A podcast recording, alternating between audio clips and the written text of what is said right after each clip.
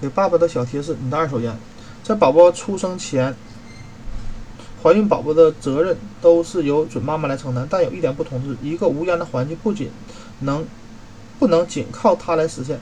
当准妈妈的生活环境中有烟或有害烟草产品存在时，就意味着宝宝的生活环境中也有烟的存在。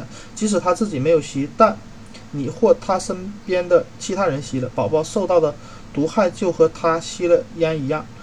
吸烟尽时尽量远离你的怀孕伴侣，即但即便如此，他和宝宝也会接触到你的衣服和皮肤上留下的烟雾产生的有害物质。你戒烟的一大理由，宝宝的健康。不吸烟给宝宝带来的好处，并不是到他他出生就结束了。父母双方有一方吸烟，就会增加宝宝出现。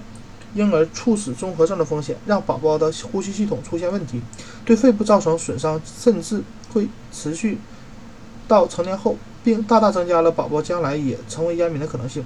戒烟不仅仅不仅能成为宝宝提供一个更健康的家庭环境，而且有利于宝宝的长久健康。更不用说爸爸自身也能健康长寿。如果戒烟需要帮助，请参见第七实验。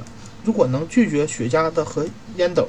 为宝宝营造一个无烟环境，宝宝会由衷感谢你。雪茄和烟斗释放到空气中的有害物质比香烟更多，对宝宝造成的伤害比香烟更大。因此，有啊，在有了好消息后，不妨尝试用巧克力来代替香烟吧。